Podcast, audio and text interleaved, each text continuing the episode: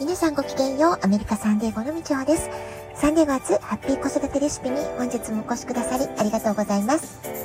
みんな違ってみんないい。ママが笑顔なら子供も笑顔。子育てで悩んでることの解決のヒントが聞けてほっとする。子育てがちょっと楽しく思えてきた。聞いてくださっているあなたが少しでもそんな気持ちになってくれたら嬉しいなと思いながら毎日配信をしております。えー、日本の成人式といえば私の感覚では未だについ1月15日と答えそうになってしまうんですけれども、まあ、実はね2000年からハッピーマンデー制度によって1月の第2月曜日が成人の日という風になっているわけなんですよね、えー、ですから今年の、えー、日本の成人式は1月10日、え日本の方はこの週末3連休ということになりますよね。そして日本で大人になる年齢の定義というのが今年は大きく変わるんだそうです。2022年今年の4月から、えー、成人年齢が引き下げられてこれまで20歳で大人という概念だったわけですけれども、まあ、今年からはね18歳で大人ということに変わっていきます。えー、きっとね、成人式のイベントについても、今後、まあ、今年は、まあ、変わらないにしても、来年あたりから各地方自治体ごとに、えー、どの時期に、えー、お祝いをするのかとかね、18歳でお祝いするのか、20歳でお祝いするのかとかね、まあ、これからの議論というか、様々な変化が起こってくるんではないかなってことを、まあ、ニュースを見ながら思っています。えー、ではね、アメリカはどうなのかって話なんですけれども、このラジオトークでもね、ちょこちょこ、まあ、息子のハイスクール時代のことでお話ししてきたかなと思うんですけれども、アメリカでの成人の年齢っていうのは、実は各州ごとに定められている年齢、微妙に違いがあるんですよね。ただね、まあ、多くの州で18歳が大人、まあ、こういうね、えー、規定があるところの方が多いっていうふうに言われています。そしてアメリカだけではなく世界の多くの国で、えー、大人の年齢、成人年齢っていうのが、まあ、どういう考え方されてるかってことなんですけれども、まあ、大体ですね、まあ、多少ばらつきはあっても、18歳から21歳、これこれぐらいのね、年齢の幅を大人の年齢として定めているところが大半なんじゃないかなと思います。アメリカの場合は一時的に選挙権とか、えー、成人の年齢、えー、まあ、飲酒、飲食、ごめんなさい、飲酒ですね。飲酒が可能な年齢として、え18歳に引き上げたっていう歴史的背景があるんですけれども、で最初に18歳に引き下げた時、飲酒に関して様々な問題が発生したっていうことで、まあ、最終的に現在どうなってるかっていうと、飲酒やタバコについては21歳以上でなくては買えない。購入できないとか、あの、飲酒とかタバコはしてはいけないっていうね、まあ、元々の成人年齢21歳に戻った、まあ、そういう経緯があります。で、今回の日本の成人年齢の引き下げも、このアメリカのケースとすごく似ているところがあるなって思いました。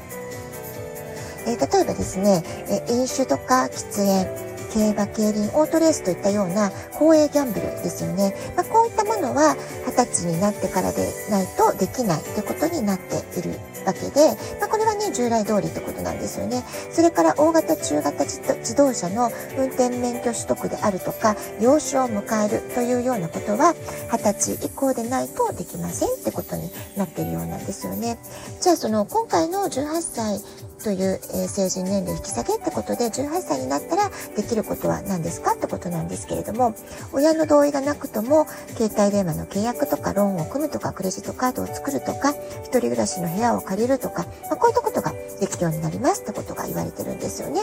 それから10年有効のパスポートの取得ができるとか、えー、公認会計士や司法書士、医師免許、薬剤師免許などの国家資格を取る、まあ、そういうね、応募ができるようになるとかね。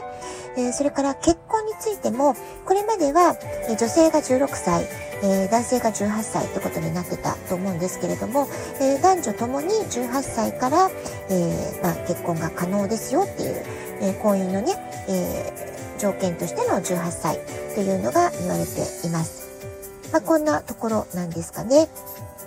はい。あと、普通自動車免許の取得も、従来と同様18歳以上で取得可能。ここはね、まあ、変更なしってことなんじゃないかなと思います。ですので、まあ、えー、従来の日本の20歳になったらっていうルールのところからすると、まあ、18歳のね、えー、高校生、学生さんたちが、えー、できることがすごく増えたなっていう感覚、まあ、それはあるんじゃないかなと思います。ただね、まあ、一方で、20歳になってからじゃないとダメですよっていうこともいくつかね、え除外項目としてあるわけですから、えー、完全なる独り立ちまでの段階が2段階になった、2ステップあるというね、そういう形になったんじゃないかなと思います。え、私自身はね、自分が日本で生まれ育って、二十歳になってから大人の仲間入り、まあ、こういうね、社会概念の中で、えー、まあ、固定概念の中で育ちましたから、逆にね、アメリカで子育てをしていってる時に、18歳でも完全に大人ですよっていう取り扱いをするとか、親はね、手手を離さなくちゃいけない、育たせなきゃいけない、まあ、こういったね、えー、社会通念に最初とても戸惑いました。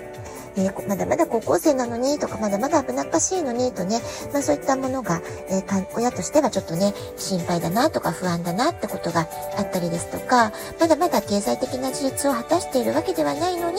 子供たちからはもう我々は十分大人なので、大人としての取り扱いをしてほしい。まあ、こういう要求をね、ストレートに突きつけられる。まあ、そういう経験を、えー、まあ、高校生のね、後半ですね、高校生、高校時代4年間ありますから、特にジュニア、シニアになると、もうすごく大人っぽく、子どもたちもなっていくし、大人としての権利主張を始め出す。まあ、こういったところにね、親としてどう関わるかってところで、非常に戸惑う部分っていうのがあったわけです。というのもね、まあ、自分自身がかつては、えー、日本の中で従順な子供として育たなくてはならぬ、まあ、そういう環境で、えー、大人になってきた私自身にとっては、まあ、18歳っていうのを自分のね18歳を振り返ると完全なる子供扱いをされていたわけですよね。でもうあの反抗したくっても親の意見とか親の権力みたいなものがものすごく強大すぎてその力強さというか大きさの前で私自身はとても無力感しか感じじられなかったわけなんですよね。ですから、まあ、今回の日本での成人年齢の引き下げというものが起こることで、親の関わり方の方がちょっと戸惑うこと、えー、出てくるんじゃないかなとは思ったりしています。これで、まこれまでの対応とはちょっと違って、えー、子供により、えー、寄り添っていくというか、えーと、子供たちの権利、主張というものに柔軟に対応していく、まあ、そういうね、親側の心構えを少し変容させていく必要性、まあ、そういったことがね、出てくるんじゃないかなと思います。で、私自身ね、まあ息子が18歳になって戸惑ったというよりは、えー、アメリカ子育ての中で一番、えー、大きな戸惑いを感じた最初っていうのは、中学に入った頃くらいからだったんですよね。で、中学校の先生方とか、まあ学校の方針みたいなものが、まあ、非常に子供たちの意見を積極的に尊重する、リスペクトフルする、えー、子供たちを、え尊重して取り扱う、そういった関係性の中で、え子供たちの信頼関係を築いていく、く、まあ、そういうね、明確な、えー、まあ、方向転換というかね、そういったものを私は感じて、ま、そこにね、え日本とアメリカの違いという形で、私はとても戸惑ったりしたわけなんですよね。